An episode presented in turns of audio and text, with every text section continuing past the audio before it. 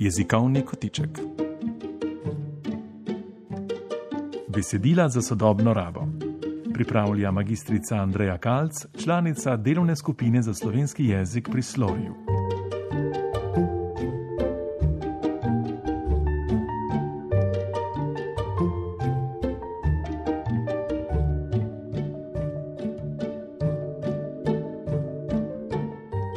Lepo pozdravljeni. V tem ciklu jezikovnih kotičkov o slogovnih in jezikovnih zagatah v uradnih in javnih besedilih redaktorici oddaje Luciji Tavčar pomagam premišljati prevajalka, lektorica in članica Slorijeve delovne skupine za slovenski jezik Andreja Kalc. Gotovo obstajajo izjeme, tudi številni smo upisani ali smo celo zelo dejavni v vsaj enem društvu ali prostovoljni organizaciji. Lucija, poslušalci in poslušalke nam ne bodo zamerili, da se bo vtikali, mar ne? Seveda. Zanima me, kakšne izkušnje imaš sama.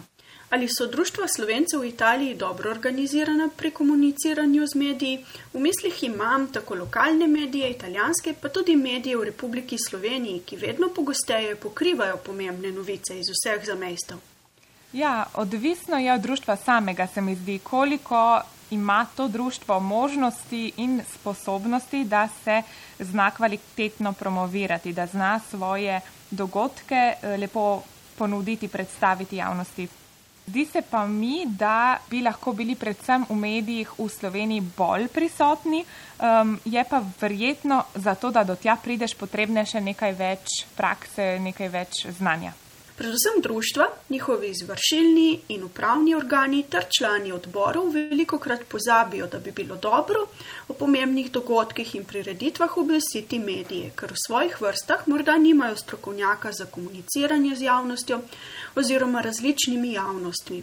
Kako bi kot dejavna članica skupnosti, urednica in novinarka ocenila ta pomemben del društvenih in drugih ljubiteljskih prireditev? Ja, pravilo, da ne obstajaš, če te ni na spletu ali v medijih, gotovo velja tudi za javno in ljubiteljsko delovanje slovencev v Italiji.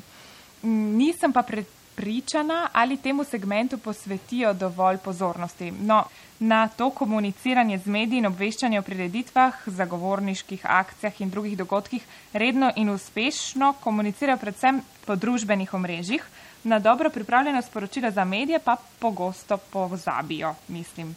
Seveda, pozabljamo namreč, da večina novic ni objavljena na ključno medijska poročila, pravijo strokovnjaki za komuniciranje, morajo biti posledica aktivnega in učinkovitega dela z mediji. Dodajajo pa tudi, da mediji, predvsem v Sloveniji, redko poročajo o nevladnih organizacijah, ki bi bile za nje zanimive, ker ne pridajo vselej do informacij o njihovih prireditvah poslušalcem in poslušalkam, ki so kakorkoli udeleženi pri organizaciji, tako vsekakor priporočava, da zmeraj predvidijo vsaj kratko napoved prireditve ali po dogodku pošljajo že oblikovano vsebino z nekaj fotografijami. Odvisno za kateri medij gre, seveda, vendar tudi na radiju pripravljate objave prispevkov za družabna oziroma družbena omrežja, tako da lahko slikovno gradivo uporabijo, uporabite tudi radijski Tako, sodelavci. tako, tudi za nas postaja to vse bolj nujno. Če boste torej poročilo napisali sami, pa boste najbolje filtrirali informacije, ki bi jih radi posredovali v javnost. Andreja, zakaj pa pravzaprav o vsem tem razmišljava danes v jezikovnem kotičku?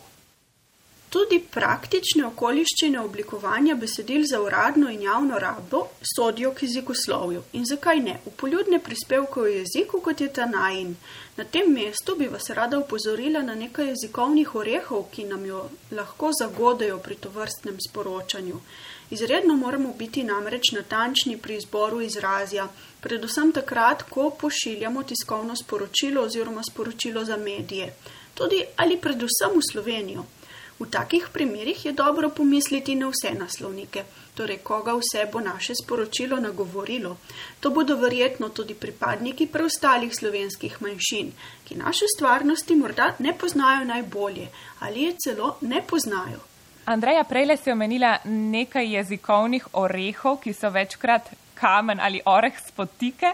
No, prej si rekla član odbora. Zakaj nisi uporabila besede odbornik? Je tudi to nek jezikovni oreh? Recimo, da je manjša jezikovna čir.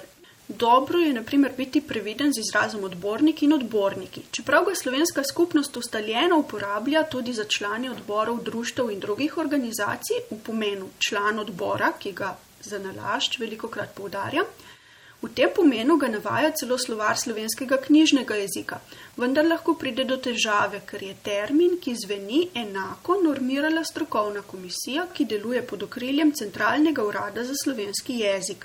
Čeprav najverjetneje že vsi poslušalci poznajo izredno uporaben in jezikovno obvezujoč priročnik, ki nosi naslov Zvezek normiranih terminov, najdete ga lahko na spletni strani Centralnega urada in po njem brskate s funkcijo CTRL plus F na tipkovnici. Če boste torej tako poiskali besedo oziroma termin odbornik, boste tudi sami ugotovili, da se uporablja za visoko deželjno funkcijo in sicer italijansko assessore za pojmenovanje posameznikov, ki v okvirih društev upravljajo različne organizacijske dejavnosti, pa bo bolje uporabljati ustaljen izraz član odbora društva.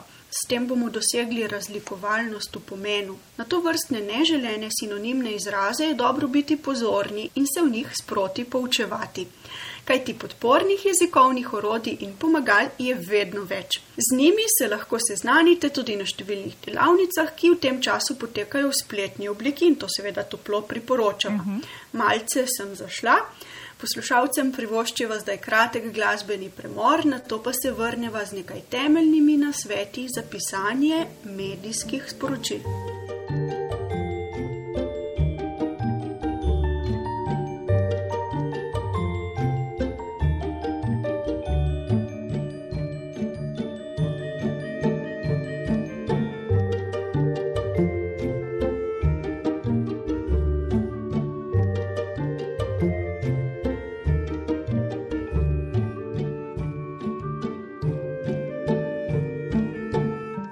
Tavčar in Andreja Kalc se po glasbenem premoru vračava s premislekom o tem, zakaj je dobro medijem poslati tiskovno ali medijsko sporočilo o dogodku ali prireditvi, čeprav smo ljubiteljska organizacija ali društvo. Lucija, zakaj misliš, da so tiskovna sporočila pomembna? Zakaj so pomembna? Torej, sporočila za medije so načeloma brezplačna, zato pa tudi najcenejši in najbolj preprost način javnega komuniciranja vendar moramo paziti, kaj ti za nje veljajo točno določena pravila. Če jih upoštevamo, bodo novinari dobili zelo uporabno besedilo, kaj ti na taka besedila so navajeni in so odličen material za njihovo delo. Strokovnjaki in poznavalci opozarjajo, da ima vsako sporočilo na vrhu natiskano glavo pošiljatelja. V glavi ali kako drugače na začetku naj bo logo in podatki o nevladni ali katerikoli drugi organizaciji, ki jo predstavljate oziroma zastopate v tem sporočilu. Pod njo pa naj bo jasen napis: sporočilo za medije ali informacija za takošnjo objavo. Tako, pri tem bi eh, dodala samo še to, da je zelo važno, kateri naslov oziroma kateri predmet zapišemo tudi v glavo e-maila. Namreč novinarji oziroma vsi, ki delamo v medijih, imamo danes vse manj časa in nam že predmet e-mail sporočila veliko pove. Če piše samo sporočilo za medije, je to eden izmed desetih mailov, ki smo ga tistega dne dobili. Če pa piše točni naslov, že vemo, zakaj gre. In s tem zbudite pozornost. Tako. Ja, pomembno pa je tudi, kot si povedala, da so v glavi ali vsekakor na vidnem mestu podatki o spletni strani, o kontaktni osebi, o imenu društva, podatki, ki skratka novinarju z enim klikom ali klicem omogočijo, da pride do več informacij oziroma do pravih ljudi. V priročniku, ki ga bova navedli na koncu, avtor hudomušno pristavlja kar pomenljiv poudarek. Ne navajamo telefonskih številk oseb, ki se v kratkem odpravljajo na dopust, no to za trenutni čas ni ravno aktualno, pa vendarle, nekoč bomo tudi uh, normalno živeli. Torej, ne navajamo telefonskih številk oseb, ki se v kratkem odpravljajo na dopust, izobraževanje ali potovanje. Tudi Andreja, predstaviva se naprej in sicer na jedro sporočila. Kako naj bo to sestavljeno? To naj bo sestavljeno iz enostavnega in neposrednega naslova ter besedila. Besedilo naj bo napisano kot novica, ki jo lahko preberete v časopisu. Torej je dobro, da si eh, nekako zamislite, ta svoj spis, to svoje jedro besedila kot novico. Vsebovati mora odgovore na pet zapovedanih novinarskih vprašanj. In sicer, kaj se bo dogajalo, kdo organizira prireditev in število udeležencev, kje bo potekalo dogajanje, kdaj bo potekalo in zakaj smo se odločili za organizacijo. Seveda je važno, da nekje predstavimo tudi našo nevladno organizacijo, naše društvo, da bodo vsi vedeli, kdo smo in da bo sporočilo še bolj uspešno, a obenem tudi kratko, jasno in iskreno, kaj ne? Tako, če nisi objavljen, ne obstajaš in manj je več, torej bodimo kratki in jedrnati, kakor so nas sicer učili že v šolah.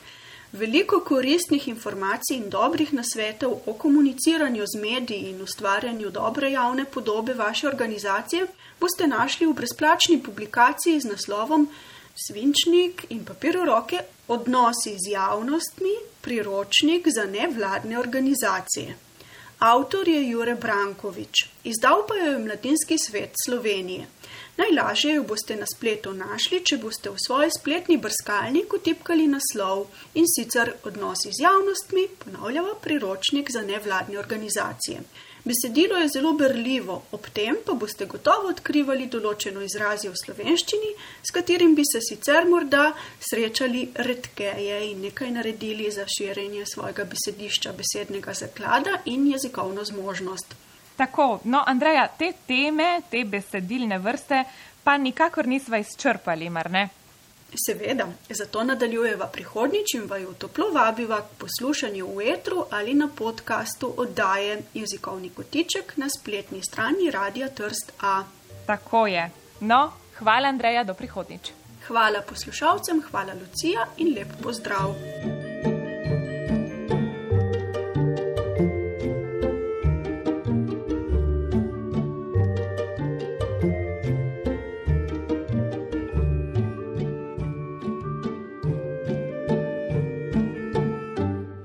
Na sporedu je bil jezikovni kotiček o vrstah besedil, ki ga je pripravila Andreja Kalc, članica delovne skupine za slovenski jezik pri Slovenskem raziskovalnem inštitutu Slori.